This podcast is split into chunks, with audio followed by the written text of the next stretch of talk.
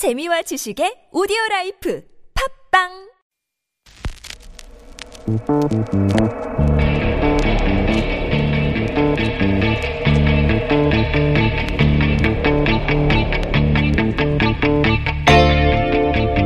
안녕하세요.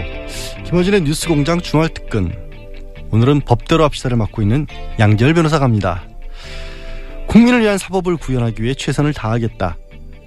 새로 임명될 김영수 대법원장의 첫 일성입니다. 사실 지난 겨울 촛불을 들었던 국민들의 뜻이 정권 교체만으로 이루어지는 것은 아닙니다. 법과 원칙이 바로 서고 무너진 정의를 다시 세우는 일이 진정한 시작입니다. 새롭게 탄생한 사법부 수장의 어깨가 무거울 수밖에 없는 이유입니다.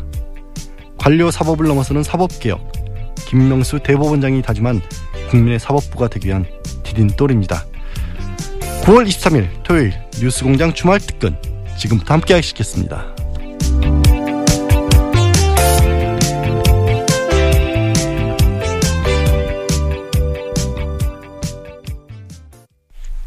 예, 주말 특근 첫 순서로요. 뉴스 공장이라는 프로그램 타이틀. 왜 공장이냐면 단순하게 뉴스를 전달해 드리는 게 아니라 새로운 뉴스를 만들어낸다는 그런 뜻이거든요. 그래서 뉴스 공장이라는 타이틀을 증명한 인터뷰를 골라봤습니다. 9월 18일 월요일 3부에 방송했던 미국 수도 워싱턴 메트로폴리탄 경찰국의 어, 깁니다. 조셉 오 팀장 인터뷰 다시 한번 들어보시죠. 지난 30년간 한국 대통령이 미국을 방문할 때 현지에서 누군가 나와서 경호를 하겠죠. 그 경호를 맡아온 한국의 경찰, 미국 수도 워싱턴 메트로폴리탄 경찰국에서 32년째 근무해서 아시아계 최장기 근속 기록을 가지고 있습니다. 마침 한국에 오셔가지고 저희가 모셨습니다. 조셉 오 팀장님. 네. 네, 스튜디오 직접 나오셨습니다. 안녕하십니까. 안녕하십니까. 네. 미국에 가신 게 언제입니까? 어, 1976년도에 아, 이민 갔습니다. 1975년. 그때가 몇 살이셨어요? 제가 아, 만 10세 때였습니다. 그리고 경찰에 들어가신 게 언제입니까? 경찰에 들어간 거는 1985년이었습니다. 그때부터 지금 계속. 네. 진짜 오래 계신 분입니다, 경찰. 저희가 모신 이유 중에 몇 가지 재밌는 어, 포인트가 있어서 저희 모셨어요. 예. 물론 아시아에서 최장 근속 기록 가지고 계시긴 하지만 그건 이제 미국의 사정이고, 그렇죠? 미국에서. 그렇죠. 근데 우리하고 연결 포인트가 있냐면 30여 년간 전 현직 포함. 네. 그 전직들도 미국을 비공식 방문하기도 하잖아요. 네. 그때도 경험을 하셨던 거죠. 네. 최근 30년간 대한민국 모든 대통령을 다 경험했다고 보시면 되는 거죠. 네. 네. 맞습니다. 현직일 때와 전직일 때 모두 포함하여. 네. 그러면 첫 대통령이 누구였습니까? 첫 대통령이 그때 어, 노태우 대통령이셨습니다. 노태우. 네. 그리고 노태우부터 쭉 해서 문재인 대통령까지. 네. 맞습니다. 그럼 이 질문을 드려, 드리지 않을 수 없는데 지금까지 그러니까 전현직 합쳐서 25차례 이상 대통령을 경험하신 거잖아요. 네, 맞습니다. 네 25차례. 가장 까다로운 대통령이 누굽니까? 경호의 차원에서. 경호의 차원에서는 거의 다 까다롭습니다. 대통령이 네. 뭐 가장 예. 까다롭겠지만 예. 그러면 아찔했던 순간 같은 건 없으셨어요? 제일 아찔했던 순간이 바로 그 우리 요번에 어, 전번 행사 때 문 대통령 오셨을 때 아찔 많이 했습니다. 왜 아찔했나요? 모든 대통령들은 이렇게 우리 주민 교포 주민들 환영객이라도 앞으로 이렇게 잘 나서지를 않으십니다. 아, 환영객이라 하더라. 반대시뿐만이 아니라 환영객들한테도 나서질 않는다. 그렇죠. 어허. 그렇게 이렇게 뭐 거리를 두고 공식장에서 나오실 때는 그냥 차로 바로 타시죠. 바로. 네. 어. 주민들한테 이렇게 멀리서 이렇게 손은 흔들 수 있어도. 그 앞으로 그 접근을 하지 않으십니다. 음. 그렇지만 이제 제가 그 경험을 맡아오면서 최초로 최초로. 대통령께서 그래서 저도 와 이거는 미국 대통령도 잘 안 하는데 네.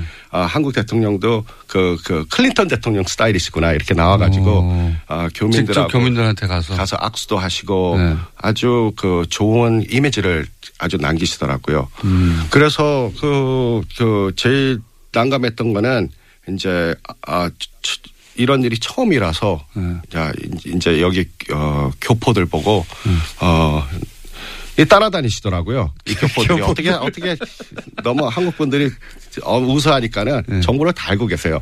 그래서 어. 그 저희들이 현장에 뭐한 시간 전에 도착했는데 이분들은 뭐 4시간 5시간 전에 어떤 분은 노스 캐롤라이나 뭐 그 먼 데서 10시간 12시간 운전하고 어. 전 가족이 대통령 뵙겠다고 워싱턴까지 와서 그런 거 처음 있는 일입니까? 예, 예. 쨍볕에서 뭐 대통령 앞으로 대여섯 시간이 있어야지 오는데 거기서 기다렸다고 합니다.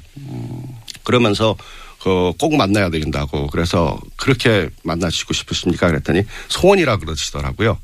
그래서 그러면은 그 제 경험을 봤을 때는 잘 만나시는 분이니까 그러면은 그 만나시고 싶으시고 요, 요 앞에 계실 거면은 저희들이 소지품 같은 거 확인해도 좋으니까 아, 소지품 그렇죠. 그때 보통 네. 웬만한 반응하신 반응이 아 안 됩니다라든지 그렇죠. 미국 뭐 인권. 침해고 뭐 그렇죠. 그러니까는 막 들고 일어나죠. 미국에서는 특히 자기 인권에 대해서 민감하잖아요. 예. 근데 오히려 그냥 오히려 그, 그 가방을 저한테 맡기면서 가방 치고. 그러니까 그 뒤에 계시는 분들까지 전부 다 제 거 먼저 보시라고 네. 가방. 저도 보니까는 이거 참 재밌더라고요. 그래갖고 음. 이분들이 아주 평화로서 어, 꼭 대통령을 만나고 싶은 분들이구나. 그래서 하여튼 제가 어, 나오실 때 우리 대통령께서 뭐 어떻게 하실지도 모르지만은 음. 네. 옆에 가만히 계시라고 네. 그리고 오시면은 네. 어, 인사하시고 네. 그럼 혹시 좋은 일이 있을지도 모른다. 좋은 일이 있을지도 모른다. 그 기뜸을 해주죠. 네. 근데 이제 아주 그런 그, 그러면 이제 대통령께서 내려오시면서 나와서 반기시고 또 사진도 같이 찍고 그 제가 봤을 때 아 이게 우리 대한민국도 이제 민주주의 국가가 다 됐구나 이게 그냥 선진국이 아니라 대선진국하고 비슷하구나. 음. 왜 그런 걸 보니까는 아, 아, 주 대한민국 자체가 진보로 가는구나. 음. 전체 전, 전에는 다 보수적이었는데 그래서 그걸 보고 제가 흐뭇했습니다. 굉장히. 예. 문재인 대통령은 그냥 손을 흔드는 게 아니라 그 군중석으로 들어가요. 어, 예, 예, 맞습니다. 군중석으로 들어가서 같이 막 셀카 찍고. 네, 네. 그, 그, 거기서도 그랬을 텐데. 어, 예, 예. 거기서 뭐 다 그러셨는데요. 네. 그게 이제 당황스러웠다. 네, 그게 기본적으로 30년간 해왔던 경호의 방식하고 전혀 달랐기 때문에. 그렇죠. 그 아주 그 아, 거기 계시는 경호원들도 그렇고 미국 경호원들도 그렇고 나중에는 그게 당연한 걸 알고 다들 오히려 그 웃으시면서 다들 경호자들도 같이 아, 아 한국 대통령이 참 국민들한테 인기가 많으시구나. 요건 어떻습니까? 이제 많은 분들이 궁금해하는 윤창중. 네. 이게 지금 이게 기소가 안 됐어요. 그죠? 맞습니다. 기소는 안 됐어요. 근데 예. 이제 좀 이따 그 얘기도 하겠지만 네.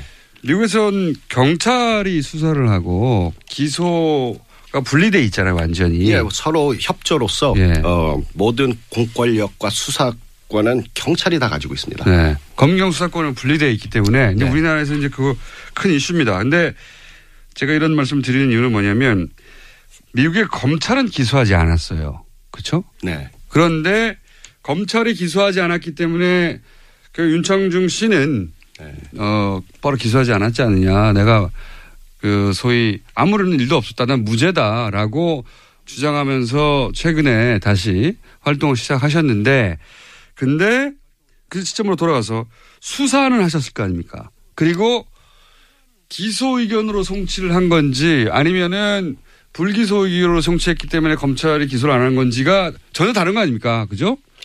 맞습니다. 자, 그러면 첫 번째 질문은 그때 기소 의견으로 검찰에 우리식으로 표현하면 송치를 하셨나요? 예, 맞습니다. 저희들이 뭐 경찰이 수사를 어, 저- 전 수사를 저희들이 맡아서 하니까 네. 저희들이 수사를 마치고 이제 영장과 모든 그 거기에 대한 어, 정보를 네. 이제 검찰에다가 이제 기소하십시오 하고 우리가 넘겨주죠. 아하. 제가 이게 궁금했어요. 우리나라에서는 기소를 하지 않았다까지만 제대로 아, 보도가 됐지 수사를 한 주체가 네. 기소 의견으로 검찰에 송치했느냐 아니냐 궁금했거든요. 그러니까 수사를 한 경찰에서는 기소하라고 했군요.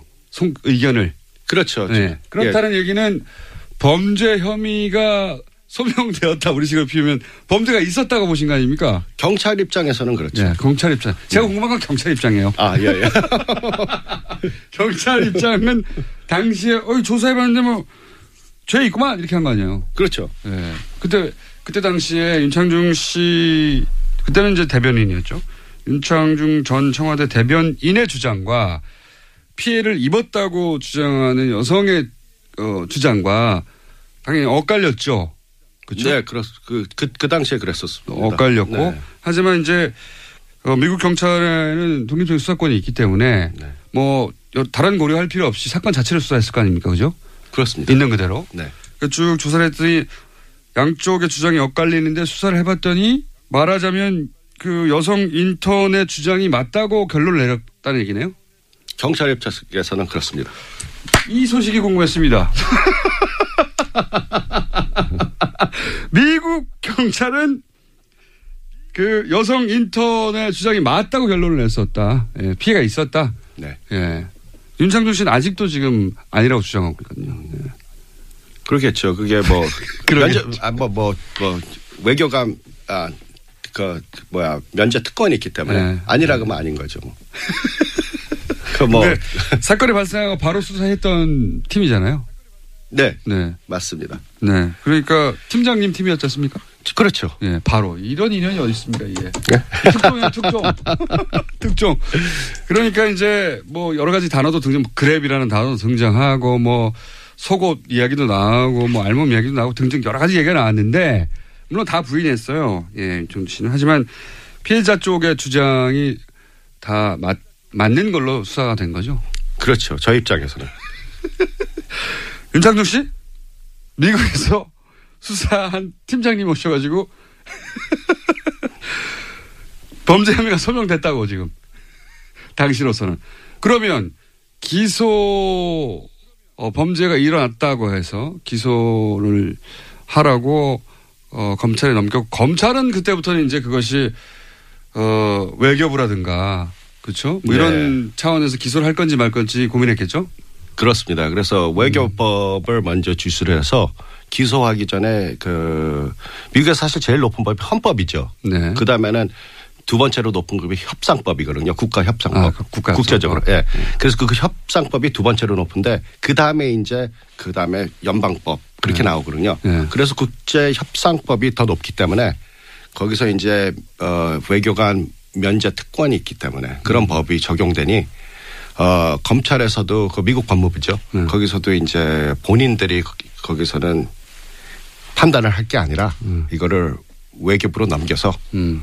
외교부에서 그걸 알아서 하는 거죠. 외교적으로 무마가 됐군요. 말하자면 그 뭐, 저도 모르겠습니다. 그렇죠. 그, 그 왜냐하면 모르- 그건 그, 그 저희 영역이 아니니까. 관할이 관- 관할 아니까 네. 우리들 미국이 좋은 게 뭐냐면은 저희가 그렇게 올라가는 것도 네. 관심은 없습니다. 어, 우리 저희- 책임을 다 했으니까. 네, 우리 책임 다 하고 우리는 그다음- 죄 있다 하고. 예, 그러면 또 기소는 뭐그 법무부에서 네. 검찰에서 기소권을 갖고 때문에 또 거기서는 제가 있건 없건 거기서 또 알아서 하는 거고 그다음에 또 외교 문제는 외교부에서 알아서 하는 거니까 음. 그세 가지를 다 거쳐야지 사실 공정성이 있을 거 아닙니까? 네네. 한쪽에서 뭐 우리가 죄가 있다 없다 이래 갖고 한쪽에서 우리가 뭐 구워 삶으면 안 되죠. 그건 완전히 부정부패가 되니 돼버리니까. 실제 죄는 있는데 이것이 외교적으로 무마된 것으로 추정이 되네요. 예, 경찰 조사한 경찰의 입장에서는 경찰을 조사한 경찰이 가장 잘 알죠. 반론권을 보장하기 때문에 윤창주 씨 연락을 받으면 그때 저희가 또 팀장님 전화 연결할 수 있거든요. 네. 아, 네.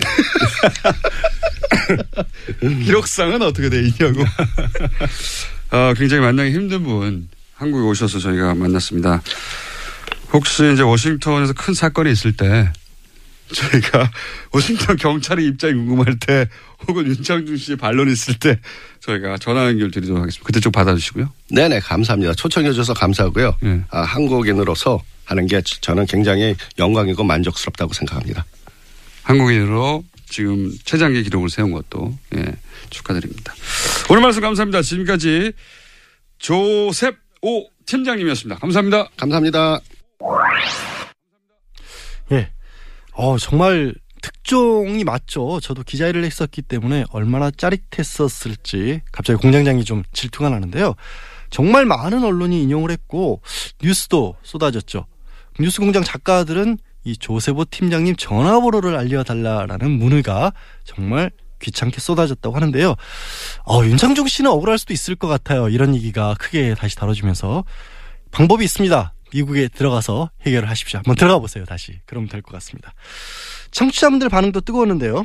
8589년, 조세보 팀장 자금식 느끼게 합니다. 뉴스 공장 섭외력 짱이네요. 이게 공장장이 아니라 섭외력이 짱인 겁니다.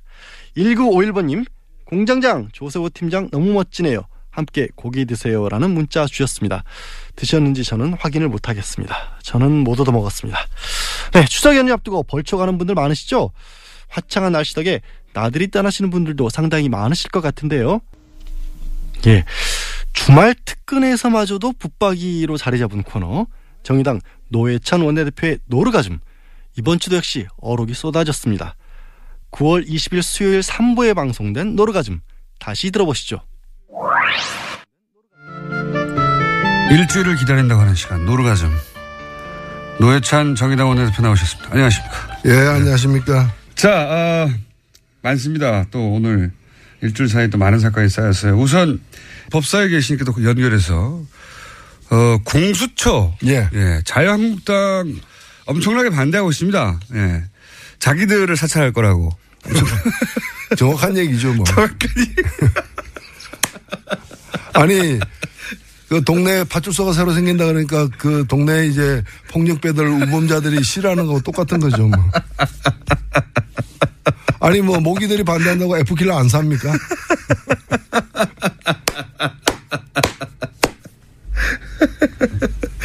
예. 말로 디스하는 것은 제가 보기에는 어, 다른 애경지에 오르셨기 때문에 모기들이 반대한다고 F킬러를 안 삽니까? 공수처가 뭔지 간단하게 설명해 주시고 왜 필요한지도 잠깐. 네, 고위공직자 범죄 수사처인데요. 이제까지 고위공직자들에 대한 그 여러 의혹이나 범죄가 발생할 때마다 예. 검찰이 덮거나 또는 이제 이 수사 자체를 그 이제 좀 편향되게 하거나 네. 이 가볍게 손방망이 처벌하는 이런 일들이 굉장히 많았어요. 네. 많다 보니까 뭐 대안으로서 이거는 검찰에게 맡기지 말자, 특검하자 이런 얘기가 바로바로 나오지 않습니까? 항상 해왔죠. 대표적으로 우리가 겪은 게 이제 이 박근혜 국정농단 사건 같은 경우에도 9월 달에 이제 최순실 등 이름이 거명되기 시작했는데 석 달간이나 묵혀놔 가지고 네. 수사 제대로 안 한 바람에 요새 증거인멸 많이 됐죠. 예, 수백만 명의 국민들이 촛불 들고 나올 정도까지 된 거죠. 그래서 그 특검을 갖다가 하는 것도 한계가 있기 때문에 일종의 상설 특검을 제도화하는 게 공수처입니다. 음. 어, 그래서 현재의 일반 검찰과 별도로 고위공직자들만 수사하는 대통령 친인척과 대통령과 그 친인척과 국회의원 네. 장성급 그 장, 장, 장성급 장교들 네. 그다음에 판사 검사 다 포함됩니다. 네. 그러니까 그동안은 아유, 유전무죄 네. 아니라 어 권력이 있으면 유권 무죄가 됐던 예, 유권. 무죄가 됐던 그런 권력층들을 갖다가 별도로 네. 어, 제대로 수사하게 하는 검사가 비리를 저지르면 검사가 수사해야 되는데 자기들끼리 봐주는 거 아니냐 이런 얘기 많이 나왔지 않습니까? 그렇죠. 예.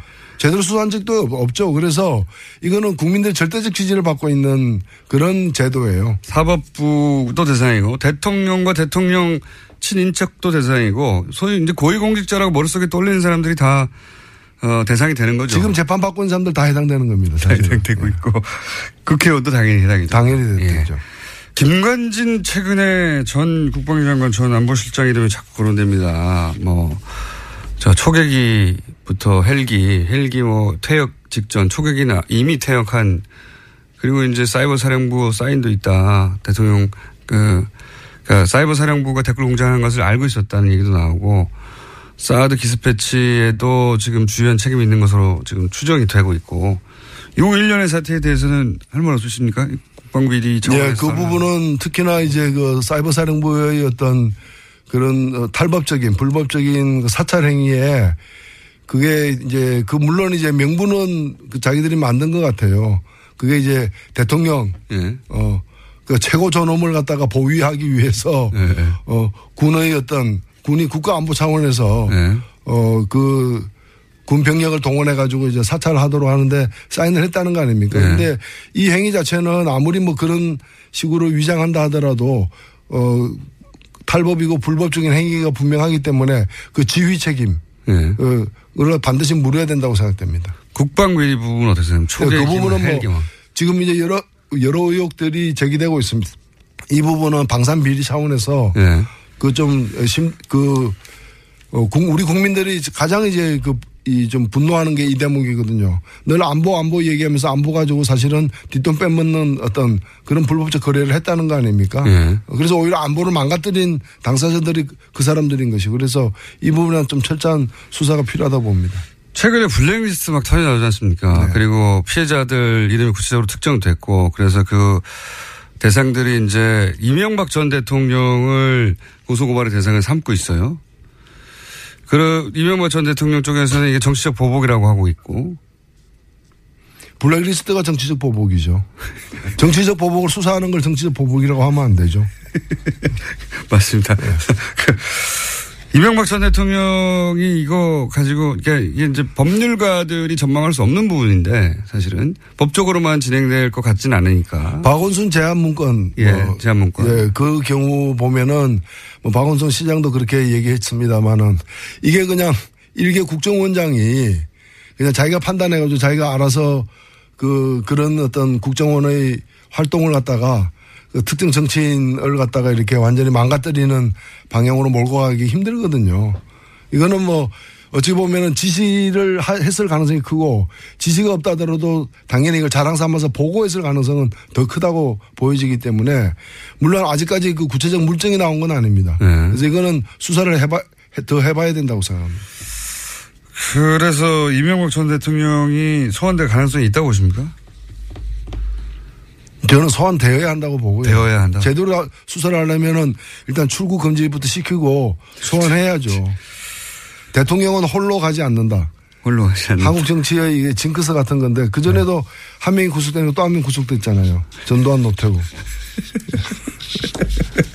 홀로 가지 않는다. 아, 이게 박근혜 전 대통령이 구속됐기 때문에 홀로 가지, 바로 그 전임자 다 물려준, 유산을 물려준, 국정원 유산을 물려준, 어, 그 전임도 간다, 이렇게 말씀하신 거고. 전술핵 재배치를 자유한국당이 주장하면서 미국 갔다 온 건 어떻게 보십니까? 미국에서는 안 된다고 이제 당연히 했다고 하는데. 참 유례 없이 핵 구걸단이 이제 방패, 방매한 거죠.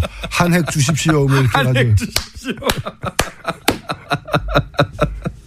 이게 정말 작년에 왔던 각설이들이에요. 이게 때가 되면 나타나가지고 전술핵 배치하자. 안 되면 핵무장하자.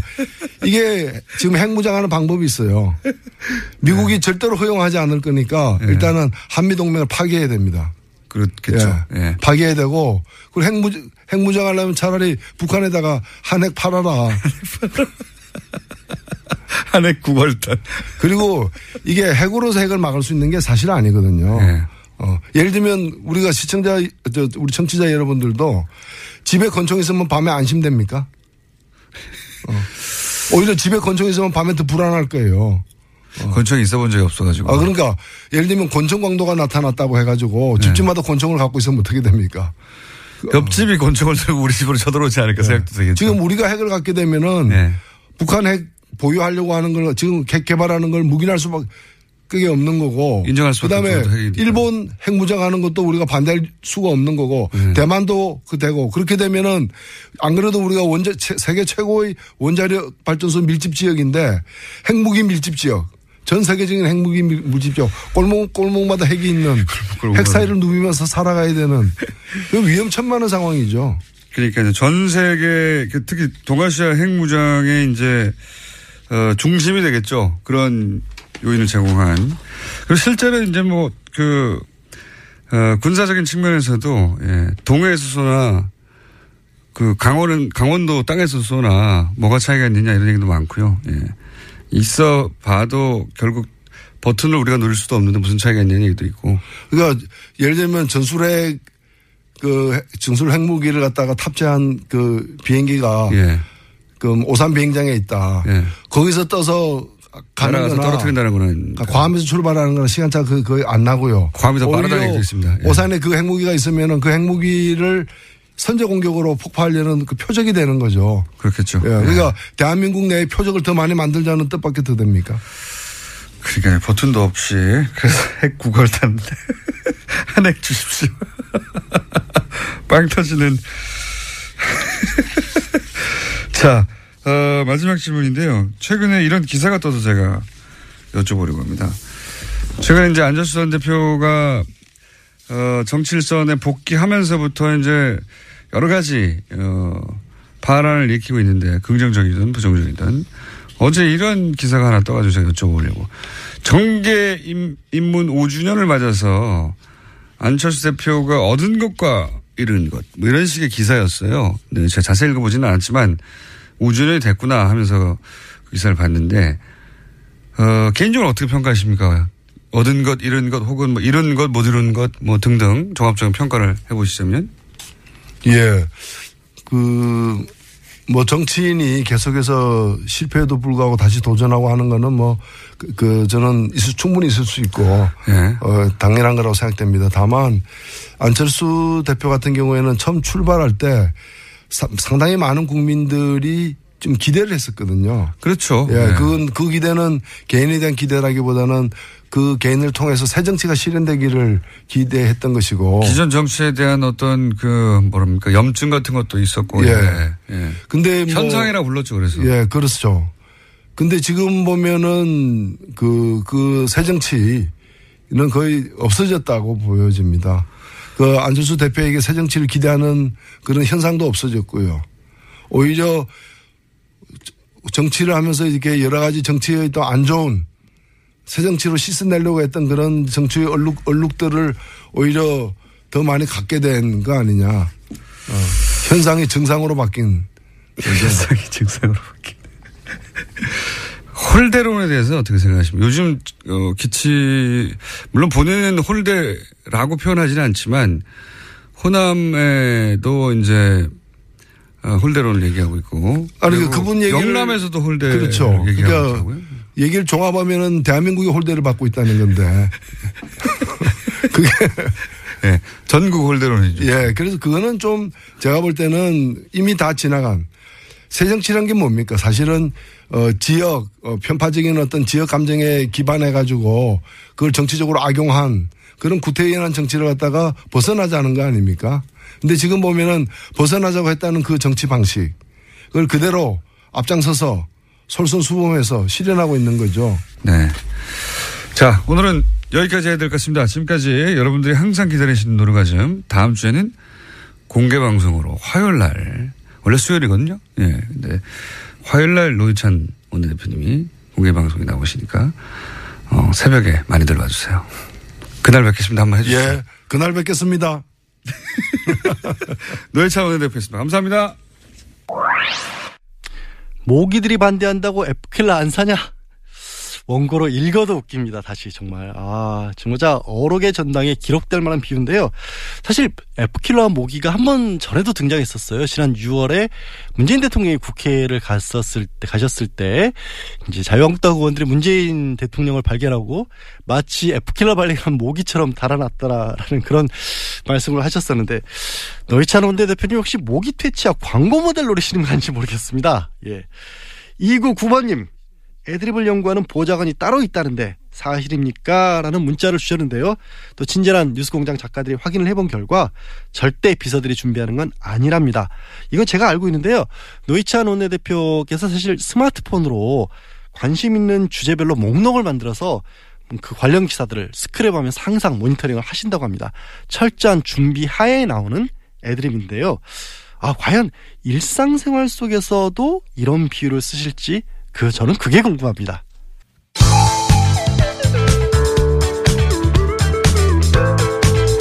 뉴스의 깊이가 다릅니다. 최고의 뉴스 생산자 김어준입니다.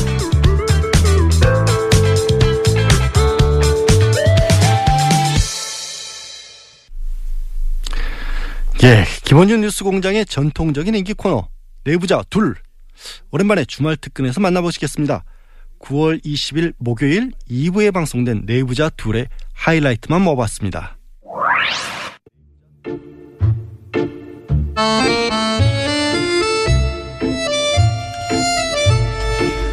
내부자들 사연이 긴 코너입니다. 폭탄 문자가 왔다가 폭탄 칭찬이 왔다가 예. 그래도 여전히 살아계신 두 분 더불어민주당의 안민석 의원 나오셨습니다. 네, 안철수 대표와 통큰 화해를 하기로 한 안민석 의원입니다. 아 그래요? 네, 좀 이따 저보기로 하고 자유한국당의 김성태 의원 나오셨습니다. 예, 김성태 의원입니다.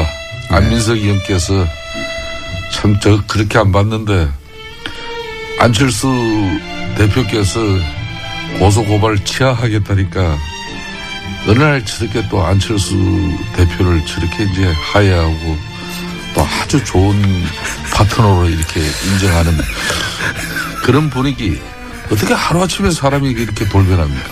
어제 오후 15시 30분경 이용주 의원에게 전화가 옵니다. 예. 어, 안민석 의원의 고발을. 예. 취해, 취해 줄 테니까 네. 앞으로 안철수 의원을 괴롭히지 않았으면 좋겠다.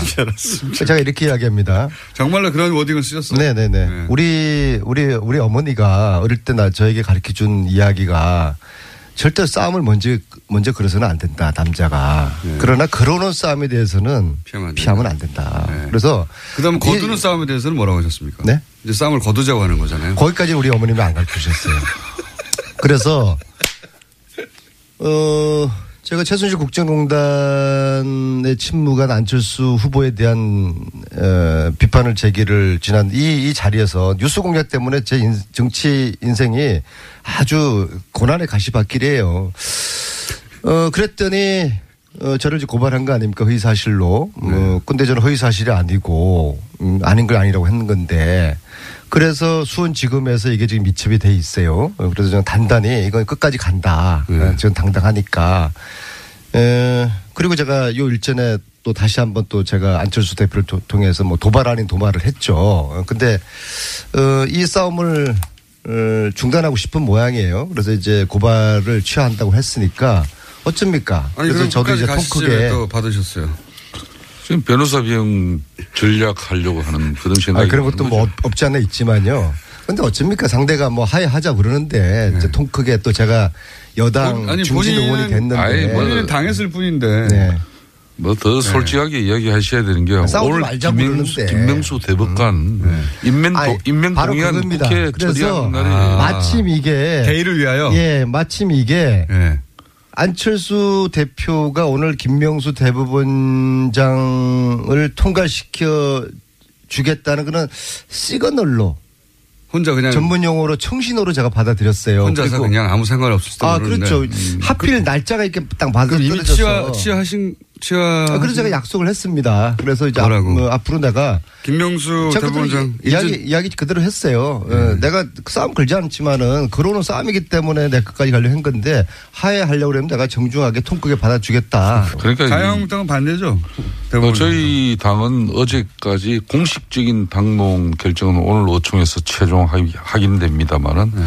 어제 어총에서는 사실상 어, 거부하는 걸로 전체적인 분위기가 아니. 왜 그부를 합니까? 반대를 위한 반대도 한 한도가 있는 거지 왜 반대를 해요?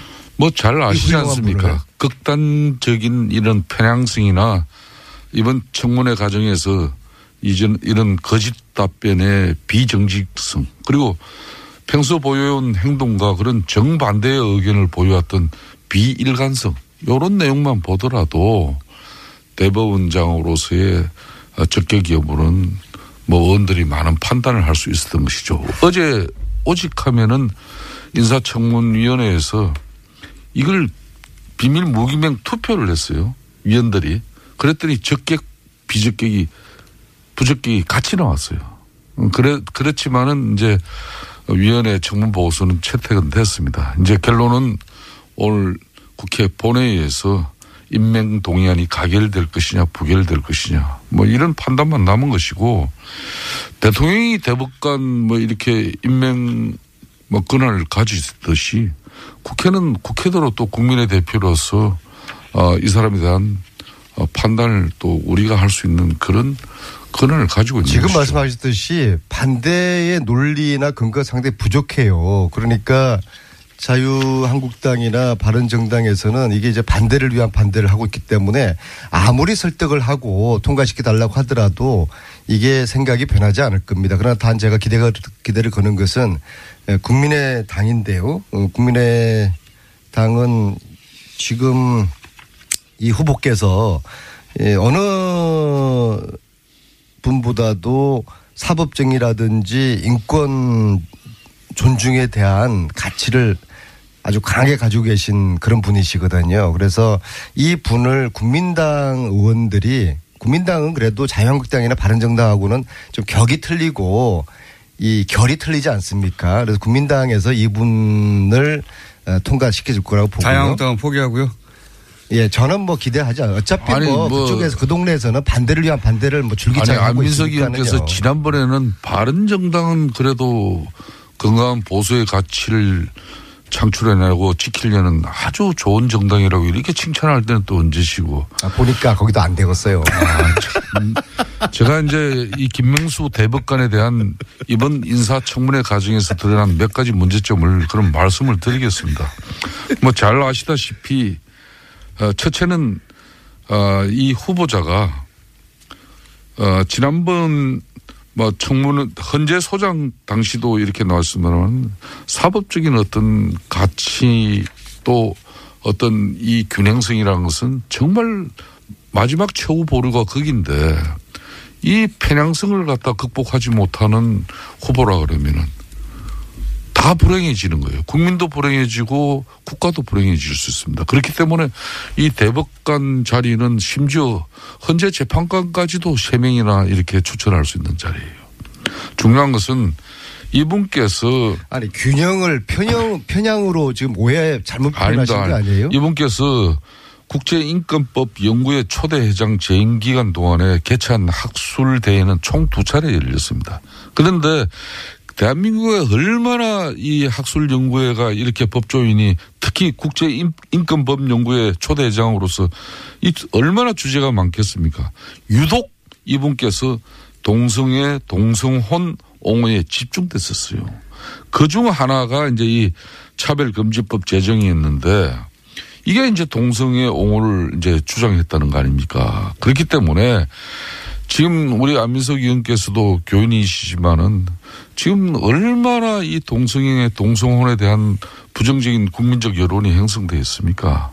이런 부분도 한번 살펴봐셔야 된다고. 잠시만 이거 중요한 부분이기 때문에 이 부분에 대해서 반론을 해야 되겠어요. 예, 하십시오. 후보께서 말씀하신 저 것은 이야기를 그러면 어느 발언에서도 예. 동성애를 지지한다는 발언을 한 적이 없어요. 하지 않은 이야기를 자꾸 했다고 그렇게 덧붙이는. 차별금지법을 그렇게 연결한 거죠. 네, 지금. 그리고 네. 그분이 말씀하신 거는 차별금지법의 핵심이 동성애, 성소수자에게도. 인권을 존중을 그럼 해줘야? 된다. 그것은 당연히 법률가로서 판결 판사로서 그것은 당연히 기본적으로 소수자에 대한 인권을 이야기하는 것은 그건 당연한 거 네. 아니겠습니까? 근데 그 이야기를 갖다가 저 동성애를 옹호했다라고 이야기를 아무리 소수자에 대한 인권도 좋지만은 이게 사실과 다른 주장으로. 국민들을 현혹시키는 거예요. 안민석 그렇게 하면 안 돼요. 사회적 약- 사실을 가지고 판단을 하셔야 되는 것이죠. 사회적 약자에 대한 차별의 소수 입장이 존중되는 그런 차별금지법은 어느 대한민국 정치인 국민이 반대하겠습니까? 그렇지 만은 유독 이 동성애 동성혼 문제는 동성애자는 국민이 아닙니까 그럼? 아 국민이죠. 인사청문회에서도 이야기가 이분이 됐지만은 좀잘될이 수도 있죠. 김명수 후보자가 줄기차게 주장해 오신 게 분권에 대한 강조를 많이 하셨어요. 분권에 대한 가치는 자, 뭐냐 두 분이 계속 나가서 이제 대법원장이 이 사건을 계속 축소하겠다는 겁니다. 부장판사. 승진제 잠깐만요, 폐지를 이제. 주장을 해왔거든요. 이 사안이 오늘 이런 그- 분권론자에 대해서 네. 그렇게 폄하하시고 의원님? 반대를 위한 반대를 그런데 하시는 제가 마지막으로 한. 말씀만 네. 드리겠습니다. 인사청문회 이번에 과정에서 김명수 후보께서 사법행정에 대한 차별적인 계획 방안도 지금 제시하지 못했어요. 그런데 어떻게 사법적인 제도 계획을 할 수 있습니까? 예? 청문회 때 청문회 때 그런 걸 물어본 적도 아, 없는데 왜 뭘. 물어봤죠? 자, 저도 한마디만. 보태겠습니다. 이분은. 제가 이분을 자. 높이 평가하는 이유는 이런 예. 말씀을 하십니다. 법률가들은 법률 지식 이전에 인간의 존엄성이나 인권에 관해 충분히 이해를 해야 된다. 아 이게 얼마나 훌륭한 법률가입니까? 자, 이제 안민석 이런 의원님 부분을 이번 청문회에서 차라리 자신이 갖고 있는 힘을 모아서 동성애. 이런 옹호 가치관을 분명히 밝혔어야 돼요. 그리고 당당하게 옹호하지 않은 동성애를 자꾸 동성애자, 이 동성혼자 이런 소수 인권도 국민들을 존중한다 현혹하는 그러면서 거예요. 이게 프레임이죠, 프레임. 저도 한 가지 끼어들면 어쨌든 동성애 자체에 대한 가치 판단을 한 게 아니고 그건 개인의 성적 지향이니까 그건 법적 판단의 대상도 아닌 것이고 동성애자도 국민인데 국민으로서 차별받으면 안 되니까 차별 금지에 대한 이야기를 한 거 아니냐. 자, 이렇게 정리하고 넘어갈게요. 예, 역시 기울어진 운동장이에요. 어, 이게 특수학교는 잘 이제 추진되고 있는 거죠. 안 이게 더 사회적 저 어떤 차별받고 어, 소수자에 대한 우리 정치인들의 배려 블랙리스트 그런- 얘기하죠, 예, 블랙리스트. 그런 안민석 것들이 의원, 안민석 의원께서 이 문제 나좀 말 좀 해요. 블랙리스트. 이제 좀 정신 좀 차리세요.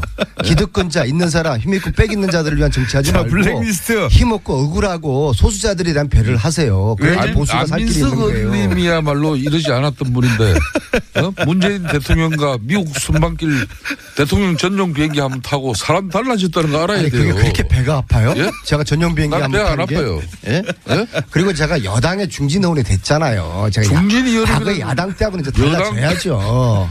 여당 달라진 중진- 제 모습이 그렇게 안 있고 여당 있습니까? 중진 실세 의원으로서 그런 말이야 좀 정직성이라든지 균형성이라든지 안민석 또 잘못해서 실세가 아니라. 허세입니다. 허세. 저는 허세. 안민석 의원님 블랙리스트에 대한 이야기 하려고 해야 되는 3분밖에 안 남았어요.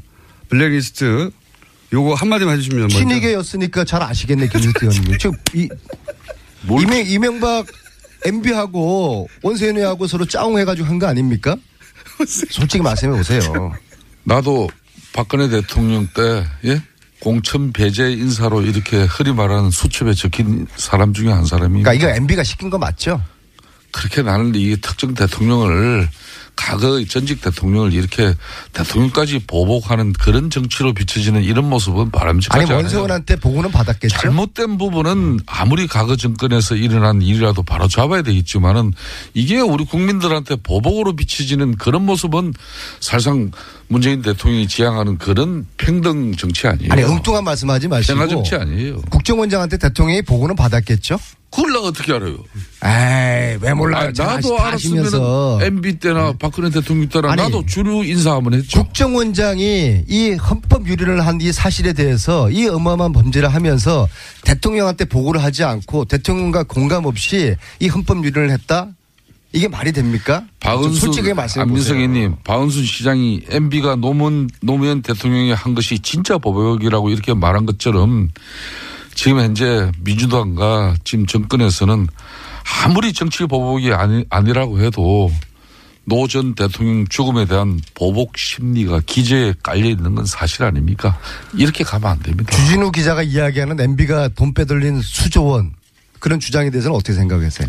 그 주진우 기자가 이야기한 나도 박근혜 정권에 탄압받은 사람이지만은 내가 그렇게 난 네. 보복적인 마음 없어요. 국민의 혈세도 빼돌리고 댓글 조작하고 블랙리스트 만들어내고 이런 것들을 대통령이 몰랐을 리가 있겠습니까? MB를 수사를 이제 해야 되는 것이죠.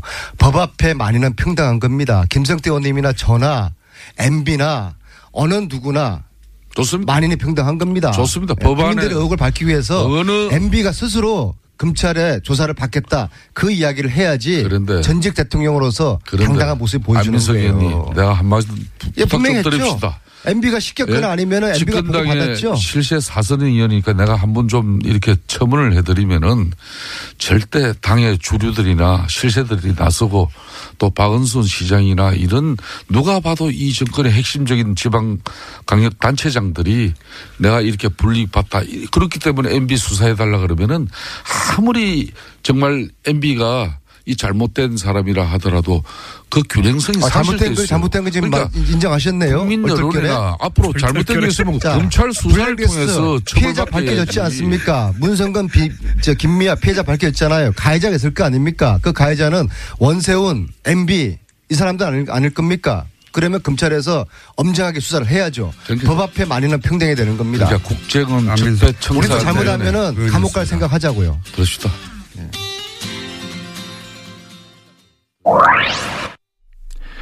예, 내부자 둘 예, 정말 정리가 안 됩니다. 아, 예, 중재도 안 되고요.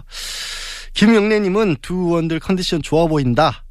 5986번님 내부자들 코너가 랩 배틀 같다라고 하셨는데 참고로 두 분이 저렇게 나가셔서 절대 멱살은 잡지 않으십니다. 예. 뉴스공장 주말 특근에서는 본 방송에서는 듣기 힘든 제작 과정 뒷얘기나 에피소드 스튜디오 밖 분위기 전해드리고 있는데요. 안민석 김성태냐 김성태 안민석이냐 무슨 말씀이냐면 박근혜 정부 시절에는 김성태 의원이 지난 총선 이후 제1당 소속이 된 안민석 의원이 먼저 소개되고 발언권도 먼저 갖고 있는데요. 다수당과 먼저 아, 다수당과 여당이 먼저라는 국회 관행을 적용한 겁니다. 방송 관련 뒷얘기와 제작 과정에 대해서 궁금한 게 있으신 분들은 샵 0951 50원 유료 문자로 문의해 주세요. 주말 특근에서 공장장 없는 틈을 타서 친절하게 답변 드리겠습니다. 김어준 공장장의 불친절한 AS와는 달리 주말 특근 AS는 친절을 표방하고 있습니다. 뉴스공장 1주년 공개방송 참여 방법 자세히 알려드릴 텐데요.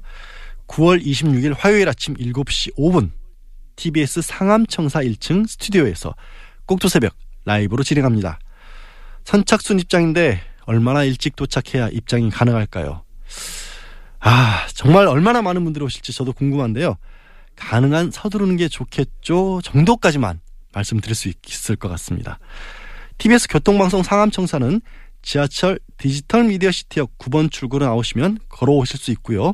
버스 이용하실 때는 YTN DMC 홍보관 혹은 에스플렉스 센터 정류장에 내리시면 됩니다. 가능하면 대중교통 이용해 주셨으면 고맙겠고요. 혹시 만약 설마 궁금해하신 분 계실까봐 말씀드리는데 저도 나옵니다. 네, 뉴스공장 주말 특근 오늘 준비한 순서는 여기까지입니다. 고맙습니다.